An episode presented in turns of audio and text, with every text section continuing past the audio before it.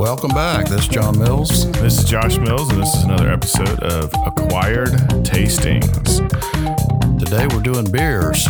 We're going to be doing the Diamond Bear Pale Ale, which is a local brewery from here in Arkansas, and then another local brewery from the Little Rock area. Um, I'm going to be doing the Flying Duck Amber Lager from Flyway Brewing. So uh, we have some snacks as well. So what we have snack wise is some Edam cheese, some peppered jack cheese, some smoked cheddar. We have two kinds of brats, and I cook those in the beer that I chose, the Diamond Bear Pale Ale. We have cheese brats and we have the regular brats. We also have the caramelized onions that went with the cooking of the brats. We have cashews and we have honey roasted peanuts. So, uh, first, before we get into the beers, let's talk about the blind from last time. So, at the end of our wine episode, I blinded a red wine and I called it a 2017 Rhone blend. So, Dad, what was it? Uh oh.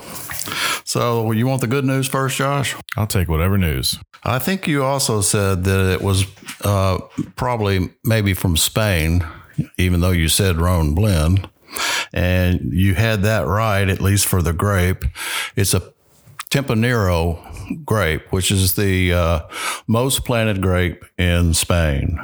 You also said it was Old World. Uh oh, it's New World, Josh. It was Oregon Reserve Raptor Ridge 2015. so funny. Well, that was it was a really good wine.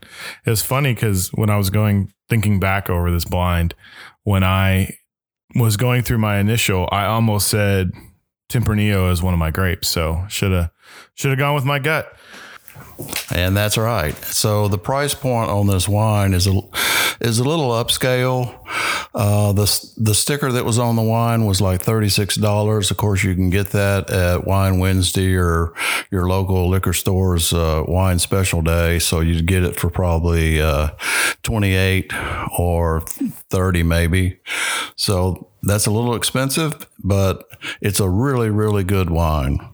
And what I got out of it is uh, a little bit of smoke, a little bit of leather texture to it. It had really great texture, I thought. And, you know, I'm always getting those dark, dark chocolates uh, sometimes with that earthy uh, wine taste. So I enjoyed it as well. And that's what I got from it.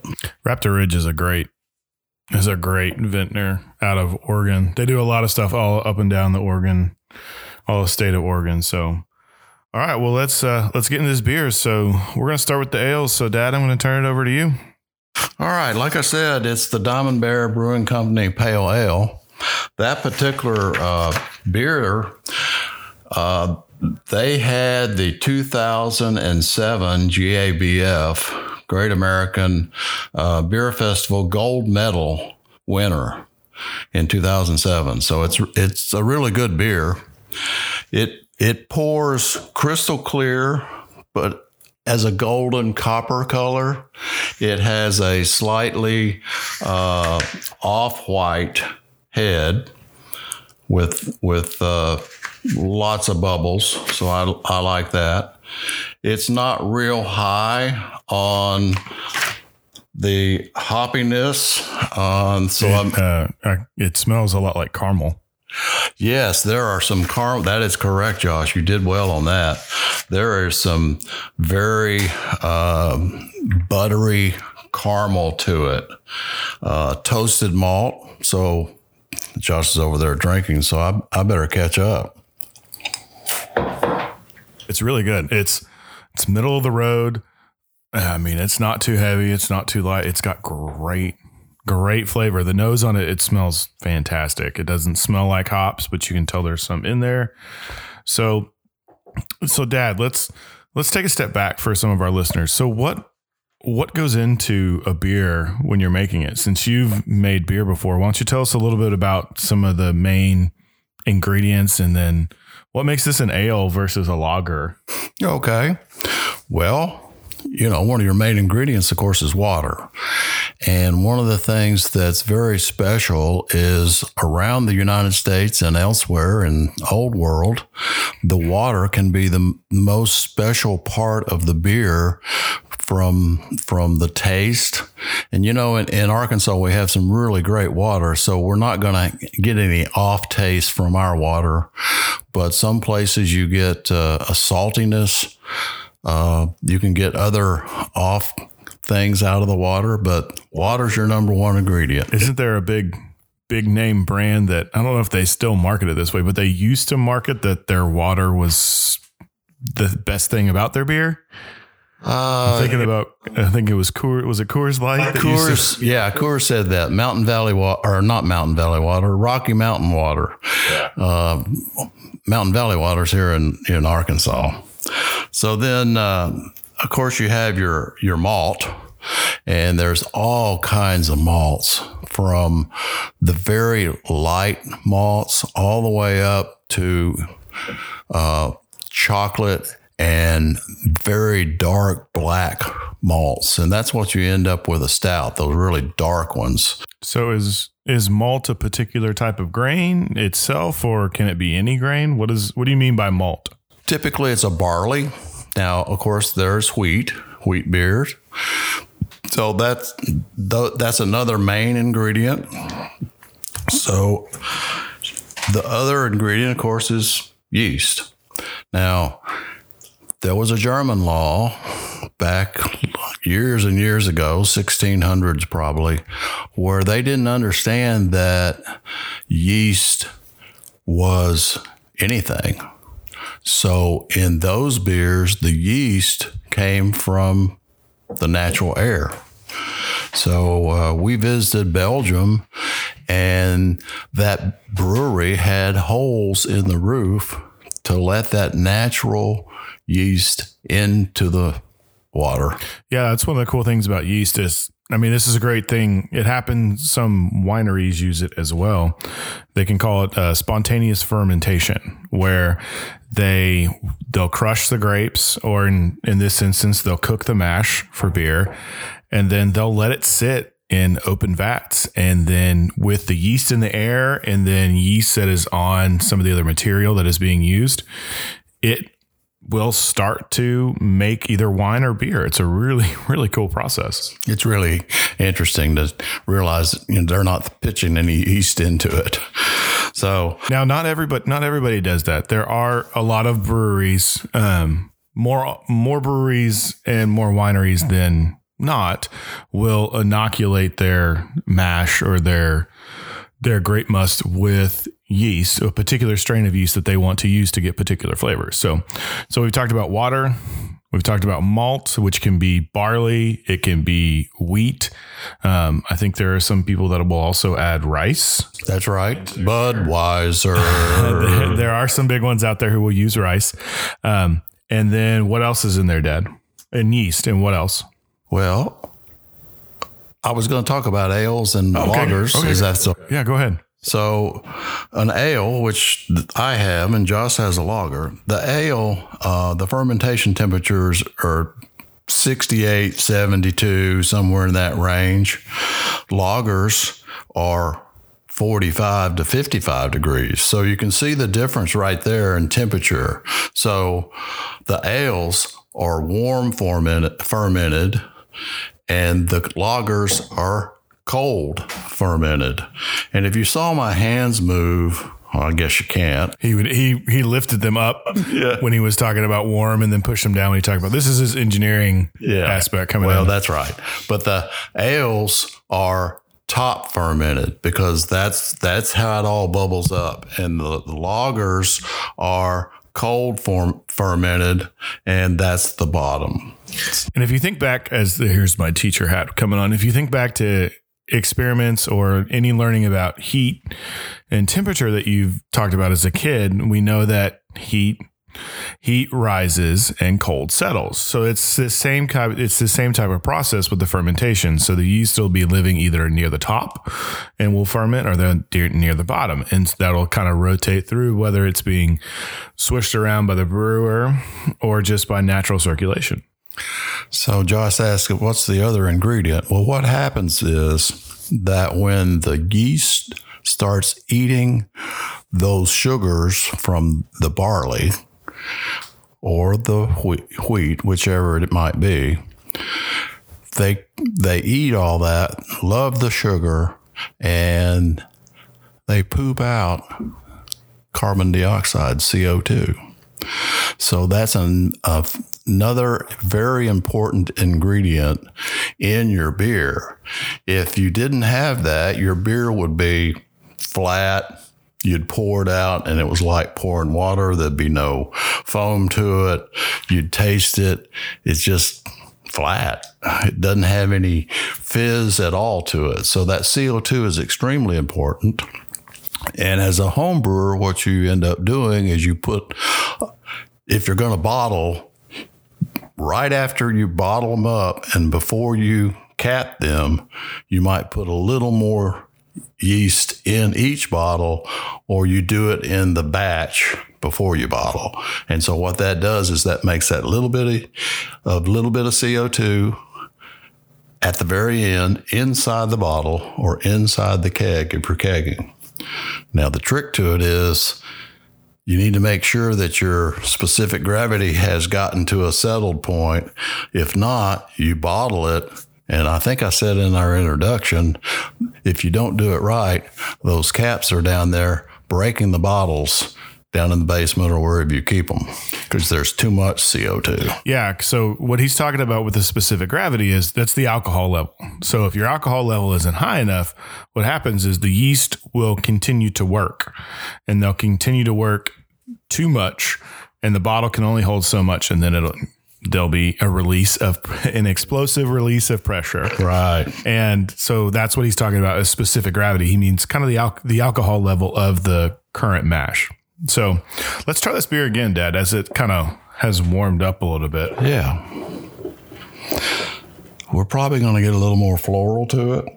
Oh, yeah. I'm smelling. Yeah.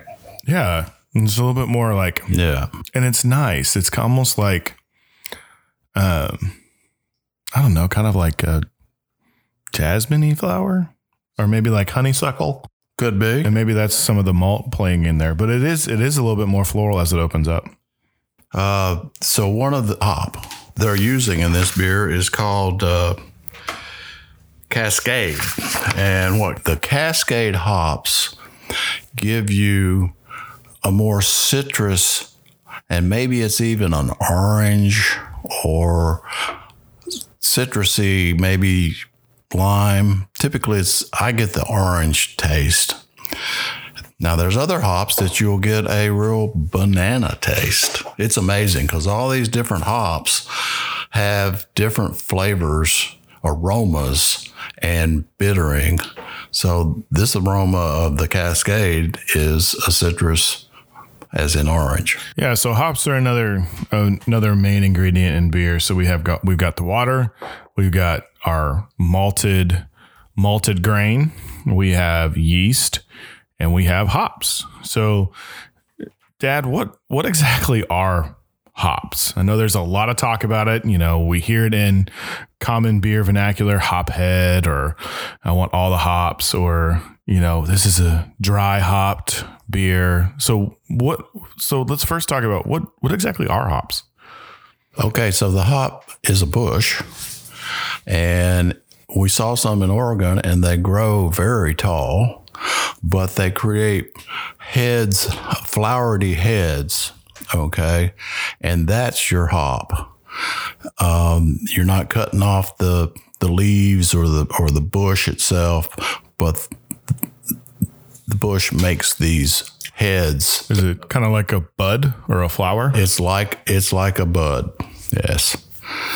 Um, so there's all kinds of different hops and so, again, you get all kinds of different flavors with those hops. So, when you're making beer, where do you usually put in the hops?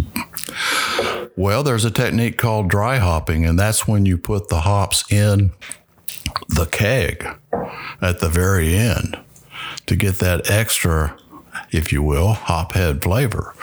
But typically, you're cooking the hops in, you know, the boil. And so a lot of people don't, you know, as a as a home brewer, you're you're using what looks like little rabbit pellets, but it in the I'm sure what Diamond Bear uses, they're using the actual bud of the hop and they're putting it into their big vats as they cook and they get strained off at the end.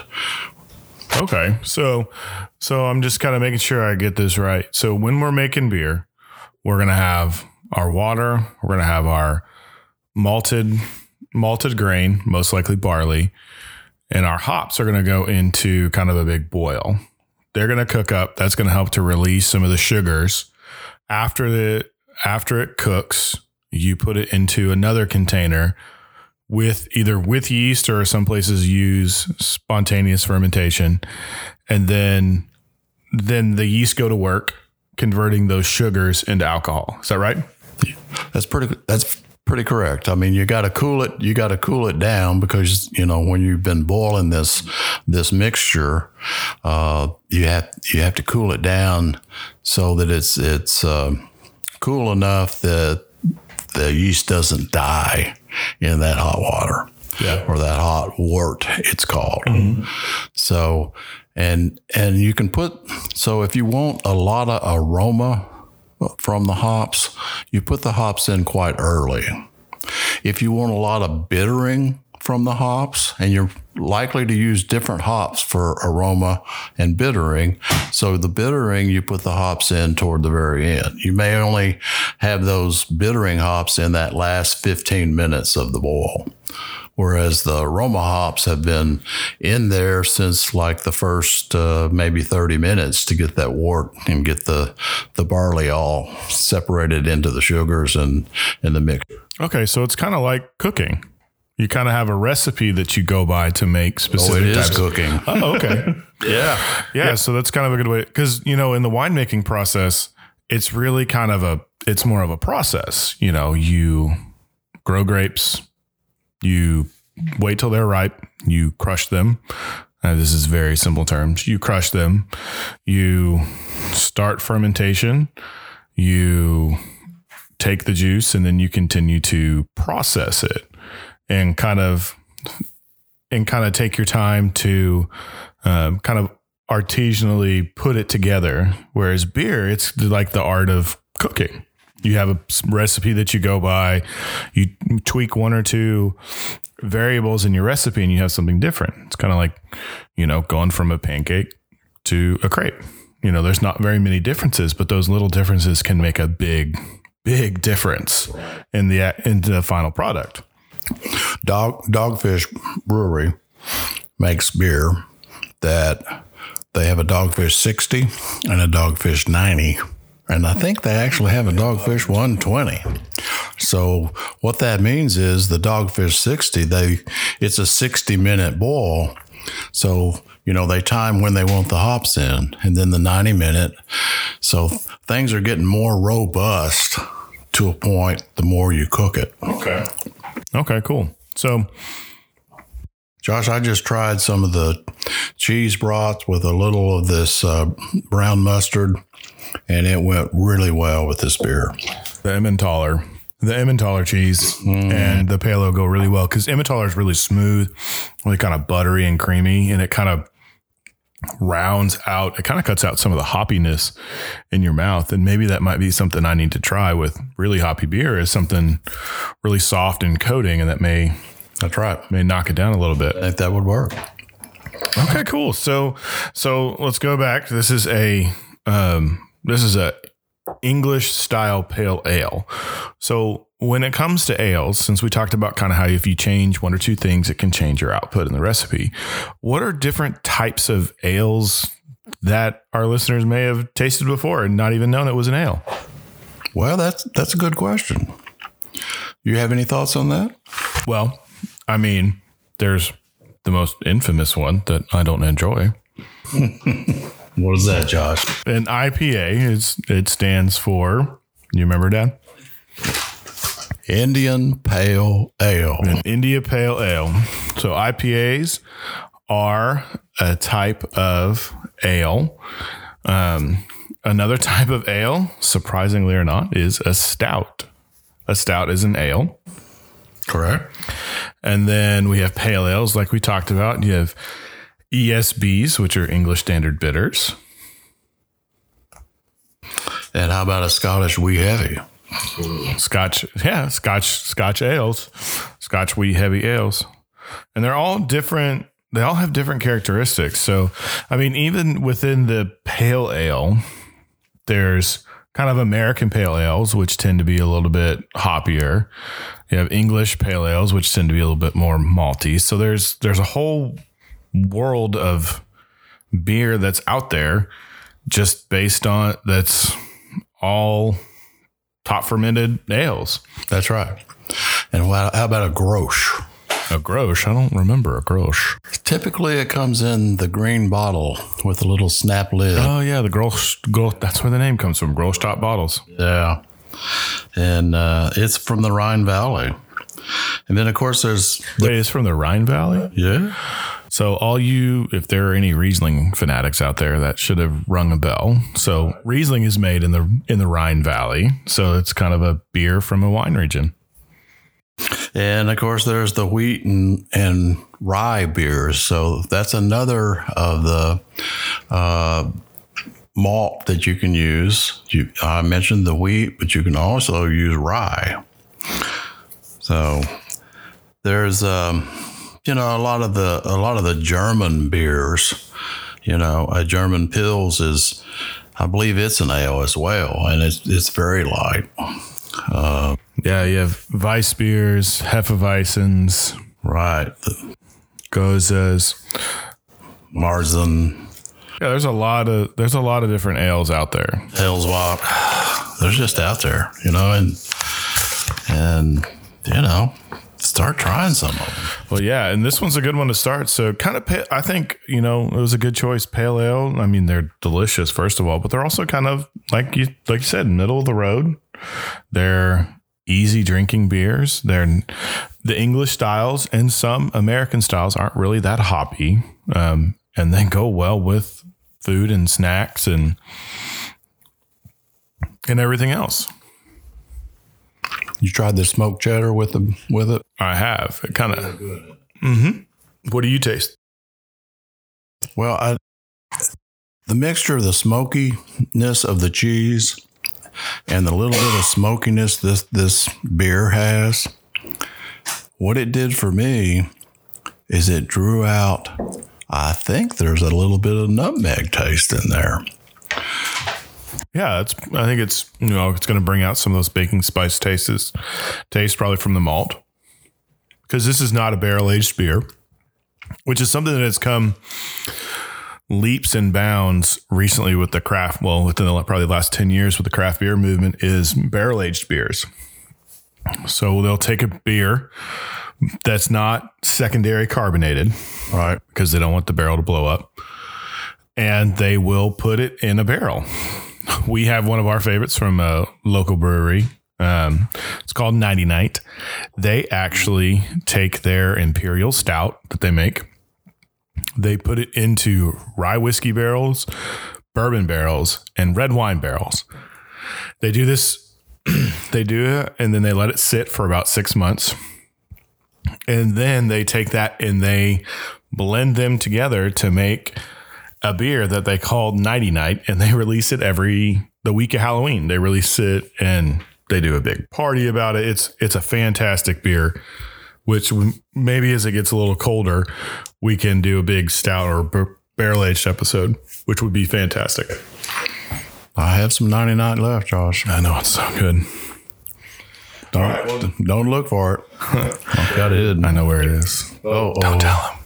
All right, so let's uh let's kind of switch over and talk about lagers. Unless there's anything else about ales, Dad, you want to talk about? No, I just I keep tasting, and our snacks right here are just going so well. You know what? I better try this caramelized onion to see what that's like. Uh, I bet that'll bring out the sweetness of the of the malt.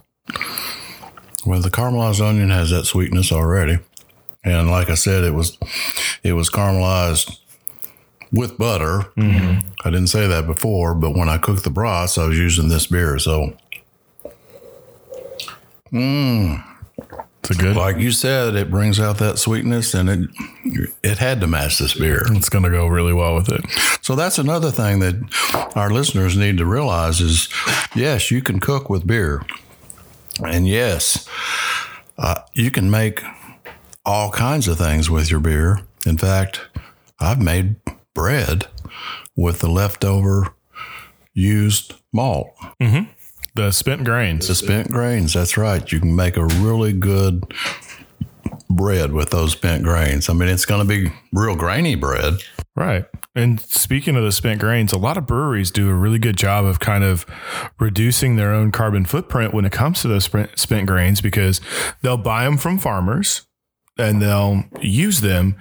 And a lot of times, especially our local breweries are really good about they'll give them back to farmers and the farmers will use them as feed because there's no alcohol in it. Everything's kind of been cooked out of it. Right.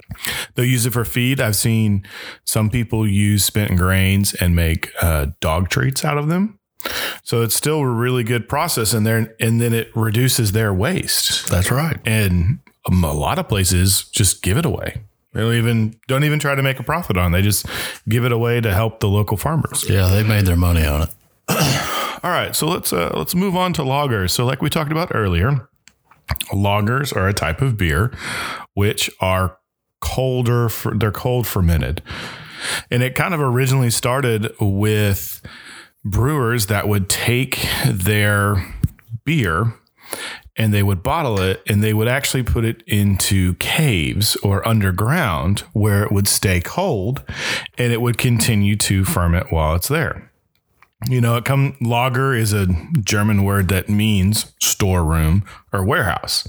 So it's like the beer that was from the warehouse. Okay. I don't have a basement here, but when I was homebrewing in Kansas, that was a good place to put my lagers down in that basement. Yeah. Uh, and it didn't didn't stay extremely cold, but it was colder than the rest of the house, just from the standpoint it's in the basement.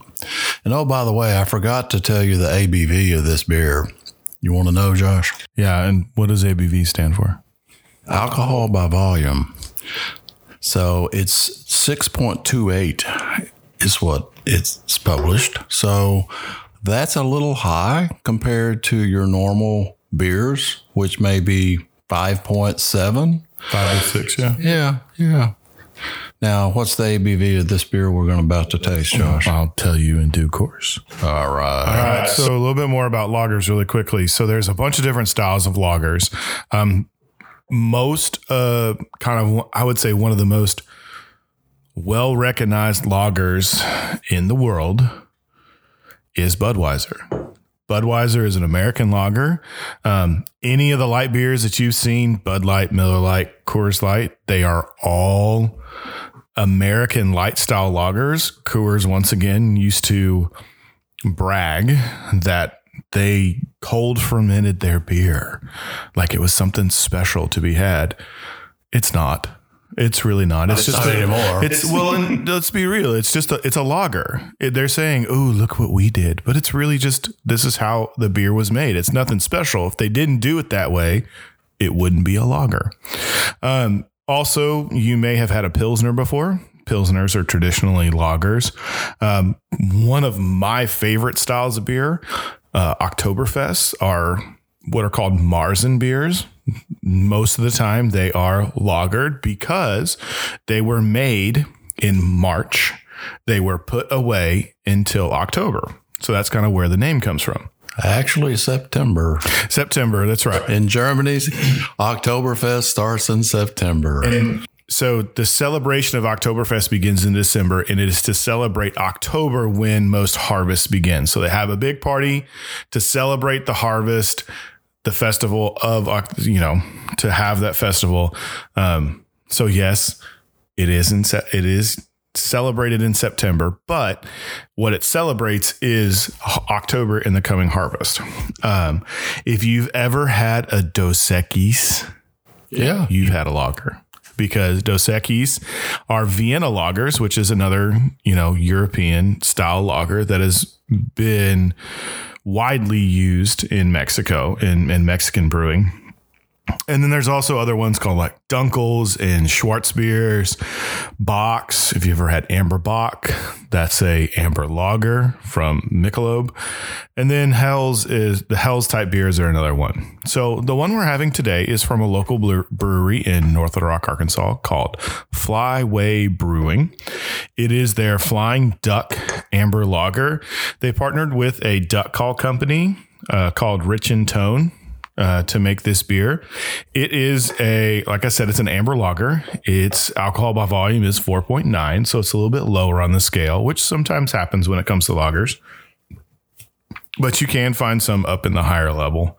Tell them about the can. It's a really pretty can, John. Yeah, Flyway does really, really pretty stuff. So, a little bit of back history on the brewery itself and the name. So, Arkansas is situated in the migratory path of many birds and there it is right in the middle of the flyway of hundreds of species of duck if you are a duck hunter outside of the state of Arkansas and you have not heard of Stuttgart, Arkansas, you need to look it up because you'll find some of the best duck hunting in the world in Stuttgart. People will come from miles and miles around to come and duck hunt in Arkansas.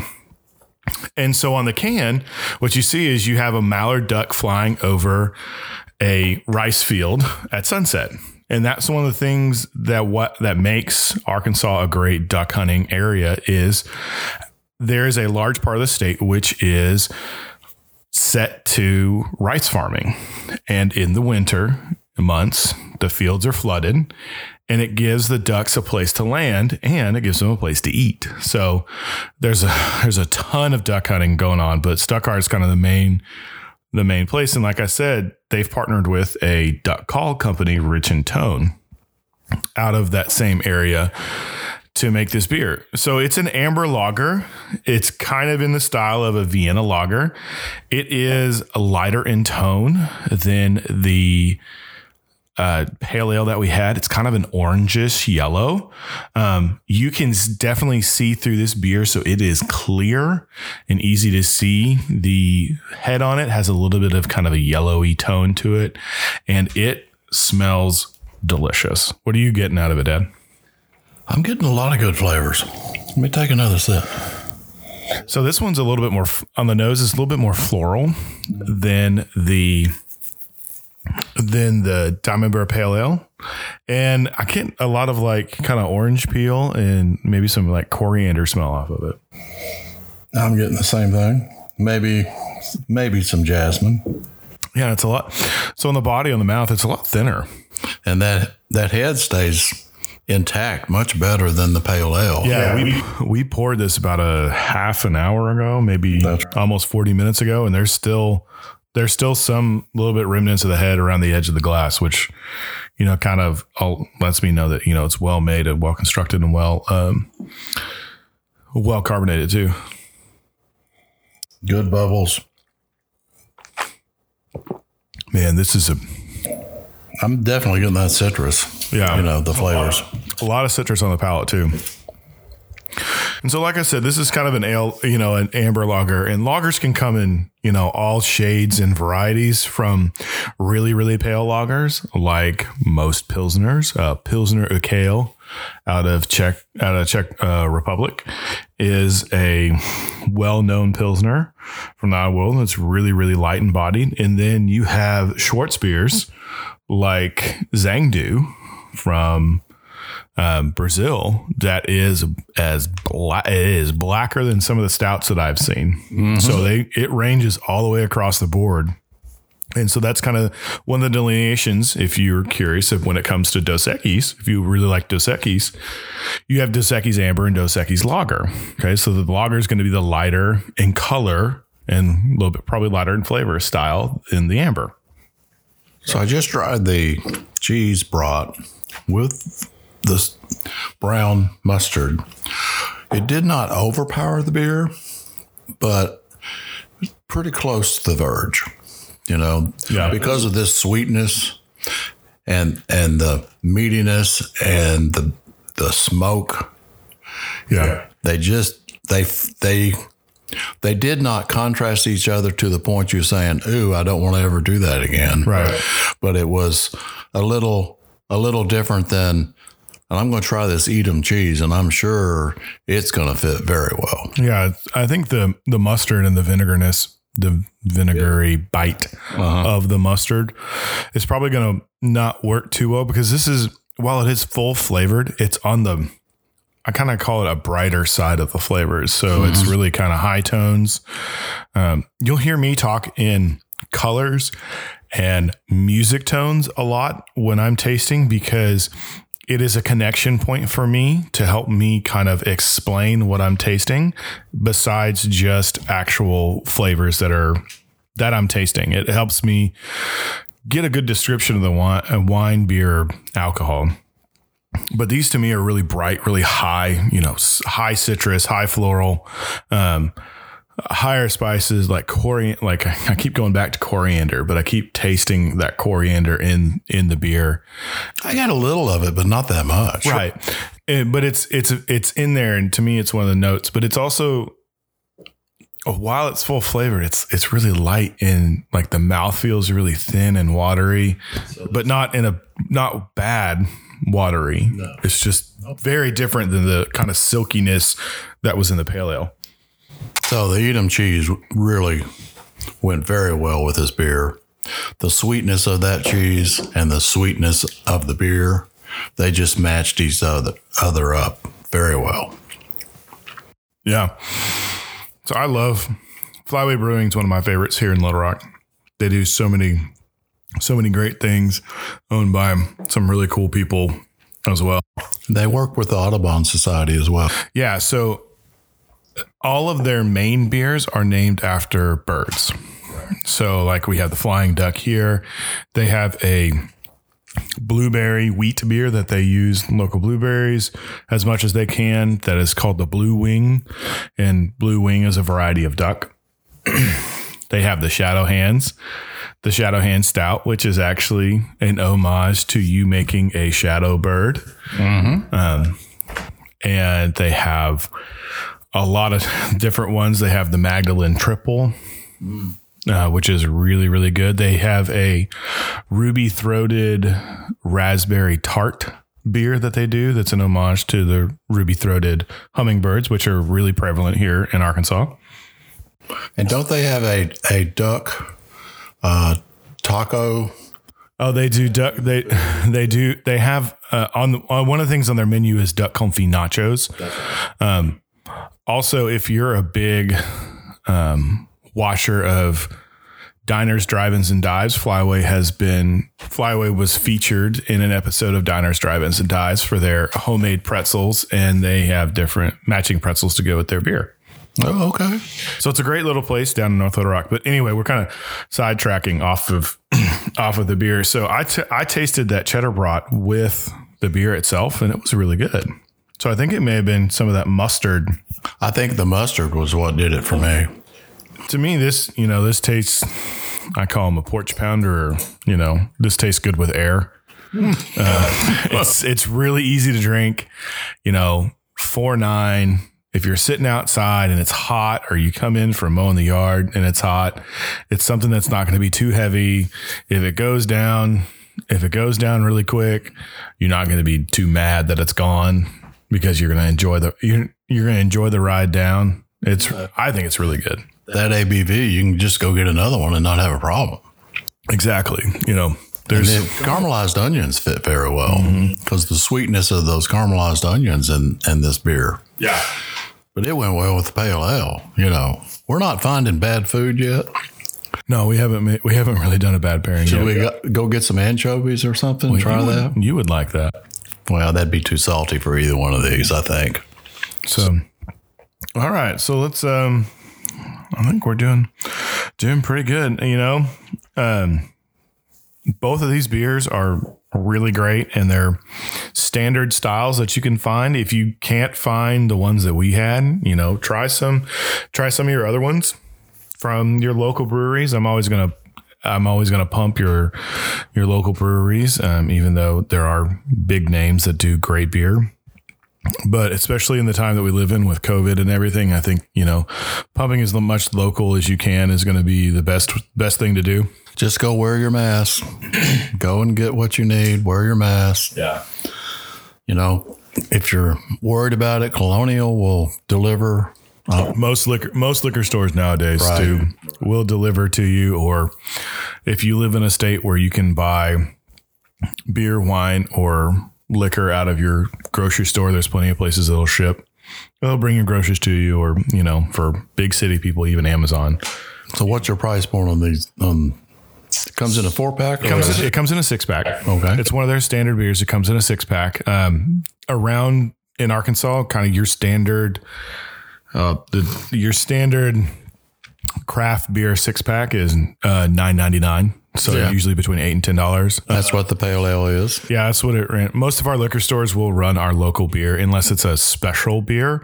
They'll run them for eight eight ninety nine or nine ninety nine a, a six pack, and that's what this one was. And it may be a little cheaper there at the brewery than at your liquor store. Sometimes Sometimes, yeah.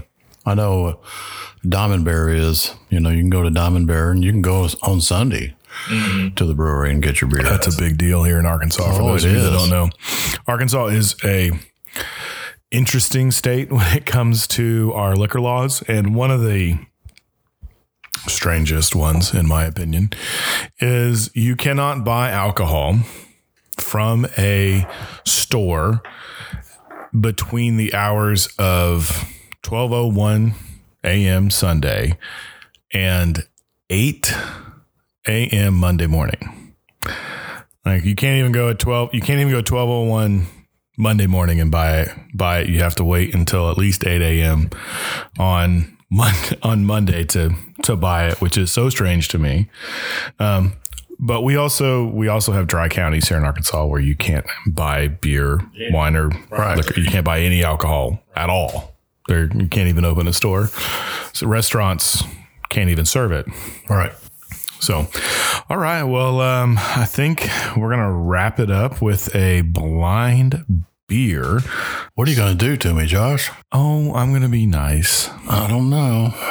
So when it comes, um, I'm gonna step away for a sec and pour the beer, and my dad's gonna kind of talk through uh, where he got his resources to blind his beer, and uh, to help him do figure out what um, what beer he's drinking. So there's several resources, but you know, one of the ones Josh told you he was a somm, and there is a certification for beer lovers, as there is for the wine lovers as somms. It's called Cicerone, and I am not a Cicerone, but I've contemplated, you know, taking the tests and all. And an, an outline of that information shows you a long list of different beers and some attributes of the beers. So I'm going to be using that today. Now, there's other things online that you can find. You know, you, you know, I found a, a YouTube video of a guy that's a professional uh, judge. That's another avenue. You know, the judges have to learn how to taste the beer, spit it out, just like the the wine guys do. Because you know, when Josh went to uh, France and and did a lot of tastings, um, you know, they're tasting 80, 90, 100. What was it, Josh? 100 wines a day. You can't drink that many. So you have to get to a point where you're just tasting and spitting it out. So I'm going to do some of the things that Josh did. Uh, one of the, the first thing he's he's brought the beer to me. Before you start, I want to say, I want to say one thing about this beer, and kind of what I want you to try and get. So, uh, what I want you to try and do is, I want you to try and tell me the style of beer as specific as you can. I also want you to try and tell me the ABV of the beer. Oh, So, and you can just say, you know, high, high, medium, or low, high or high, normal, and low. And if you want, you can try and guess where, what brewery this beer is from. Hmm. So, I'll let you go ahead and get started. And I am trying it as well. So I'm looking at the color. It's, it's somewhat of a straw color. Um, it's a little it's a little hazy, which is not bad. Um, I don't really s- see much color to it other than that straw color. First thing I did is give it a little sniff. And right now I'm I've got my hand over the top of it, giving a little shake. So real quick, Dad, why tell tell our listeners why you do that? The reason I do that is to get some opening up of those flavors. So I'm I'm getting a lot of uh, floral to it. Doesn't have, you know, beer doesn't really have legs like wine does, but it has what's similar because of the of the foam and all and I'm about ready to get a little bitty taste for my tongue. Mmm.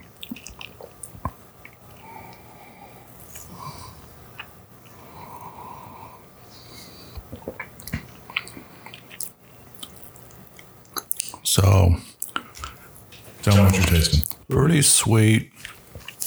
Not not as floral as I thought it was going to be. So it, it doesn't have a taste of a lambic, which would be a sour. It doesn't have that.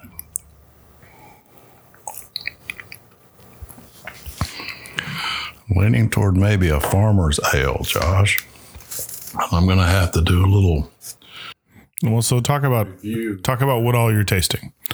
Talk about do you think this is a malt driven or a hop driven beer? Well, I don't get a lot of I don't get a lot of bittering hops. I don't get a lot of aroma, so I would say it's more of a malt driven. And he's over there maybe laughing.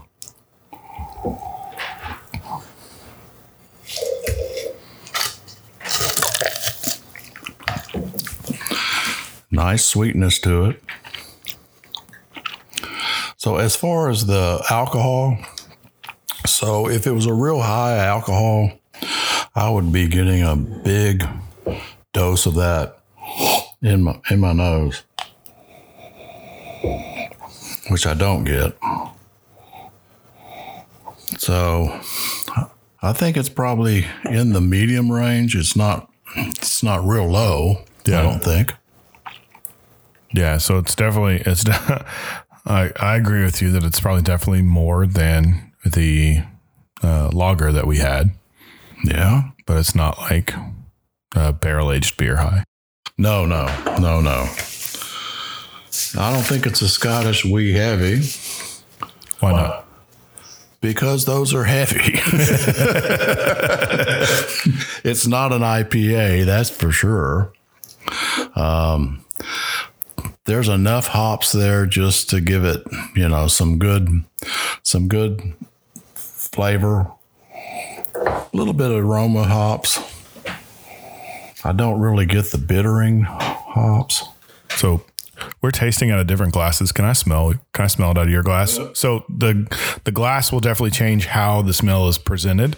And one thing while he's doing that, I want to I want to comment. So all the glasses that we've had here are the tulip bulb type glasses. So I know you at home probably have those those big old uh, pint sized glasses, Standard and pint. and that's not really what you want for a tasting. I mean, you know, if you're out and about and that's that's the way they serve your beer, you're not going to say, "Oh, pour it in this this tulip." But a lot of the big beers come in tulips automatically. Does it smell? Does it smell different out of that? It does. Okay. To to finish your tasting through that glass. Hmm? So so I gave him so I have a wider tulip. I was tasting out of a wider tulip glass and he was tasting out of more narrow nose tulip glass. And I want to give him the best chance of success. so I'm going to switch him glasses so he because with a wider tulip, you're going to actually get more of what's going on in the beer itself, and narrowing it, you're getting as much. It's kind of like why you see different wines poured in different glasses. Um, some of your bigger aromatic wines you're going to see in big bowl glasses, and other ones you're going to see in in more straight sided or shorter glasses for white wine. So tell me what you're smelling now. I'm getting a completely different. Just give me a second here. Yeah, so uh, this beer is it's a it's a good one. So when I first saw it, I thought, well, maybe this is a farmer's ale. And now It tastes so it tastes so different out of that glass. Well, you know that's to our listeners. That's that's very true. Very true. So so what are you getting in this? What are you getting out of it now? What are you smelling? What are you tasting? Talk to us. so I'm getting more. I'm getting more floral with this glass. So not really a jasmine or or something like that, but it's it's a maybe a little citrus. Kind of like a citrus, maybe a citrus blossom smell. Yeah. So I'm going back to that farmer's ale, Josh. Okay. Do you, after tasting it and smelling it again, giving it a good swish to kind of, you know, cover your whole palate with it, are you tasting more? Um, would you, would you continue and say that this is a grain, grain driven beer or is it a hop driven beer? You know, I said I said grain driven a minute ago. Mm-hmm. Are you going to stick now out of this new glass and everything? Are you going to stick with that or do you feel like changing it? Because you can change it. He's leading me on. Just giving you the option to change if you want. I think it. I, I'm starting to lean your way, Josh. The I, hop- I have no driven. way. You have no way. I have no way. I'm just asking questions. I do. Yeah. So you think it's more? It sounds like you're saying it, you're leaning more toward hop driven. So Is that correct? I'm I'm thinking it's a wit beer, Okay. and like I said, the alcohol is probably about in the four to five range. It's So- not up there in the six. So you think it's a low out? This is a low alcohol beer. Yes, that's where I am. So, got a little, it has a little haze to it. So, I think that's where I am. I think it's a wit beer from, uh, Do you think it's from the U.S. or from somewhere else? no, I think it's from Belgium. Okay. So a Belgian wit Belgium wit beer, and five, four to five percent. lower percent alcohol. Yes. And, uh, you know, in the vernacular of what it's called over the table, maybe, it's a farmer's ale. So, what I think it was is it was put up in that March time frame. Okay. It's an ale, but it was put up for the workers when it was time to harvest. Okay. So I think it's a wit beer, four to five percent. Um, what else I need to say, Josh? What? What? Do you want to? Do you want to take a guess at what particular beer it is? I mean, you don't have to. I said a wit beer. What brand What brand? or what brewery? You don't have to. I'm just saying. You oh. sound like you sound like you've got a you're you're heading down a path toward a particular beer. yeah. Oh, it's called Tank Seven. The brewery is a is a particular type of street. Yes, It's not a street. It's not a road. It's a it's a boulevard. boulevard. Boulevard's the brewery. Boulevard Brewery, Tank 7 uh, beer. Great. So Hey guys, we'll find out if I was right, wrong, partially right, partially wrong. But uh, Yeah, come back. so speaking of the next episode, uh, next episode is going to be all we're gonna. It's going to be a liquor episode, and uh, we're going to be talking about what's the deal with the E. exactly. So we're going to be talking about whiskey versus whiskey. So we're going to have two different types of whiskey, uh, one spelled with the E and one spelled without the E, and we'll talk about the differences. So, Dad, why don't you just just give a base? Just if people want to pick up a bottle, tell them what they what they want to pick up. The Glenlivet, 15 year old. It's a French oak reserve. All right. So if you want to go to your local liquor store and follow along with us, you can get the Glenlivet 15 uh, from their French Oak Reserve line. And then for the for the whiskey with the E, we're going to be doing the Michter's American Whiskey. So Michter's is the distillery here in America, and we're going to be doing their American whiskey. Now, if you are wanting to follow along at home but don't feel like buying uh, brand new bottles of stuff, if you have a bourbon and you have a scotch, um, you can taste along with us from what we're doing. Um, if you go to the store and you're trying to buy Michter's American whiskey and they're out, ask for the Michter's bourbon to go with it or the Michter's rye whiskey. Either one of those are going to kind of keep you on the same playing field or any other good American whiskey. Right. Same thing with the Scotch. You know, the the Glenlivet is a 15 year old, so your price point is going to be up higher than a 12 year old, and this is single malt.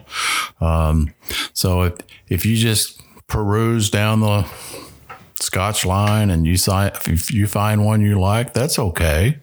You know, just pick pick a whiskey without a e and a whiskey with a e, and you'll be fine. to try and to try and kind of keep with some of the tasting notes that you'll hear from us, try and stick within the 13, 13 to 15 year age range. Yeah. Um, so, all right. So that's it. That's it. Well, um, I want to thank you guys for staying with us for another episode of Acquired Tastings. Follow us on Instagram at Acquired Tastings, Twitter at Acquired Tasting. Find us on Facebook and subscribe to our podcast on your favorite podcast platforms. And I'm Josh Mills, And I'm John Mills, and this is Acquired Tasting. and we'll see you next time. Bye bye.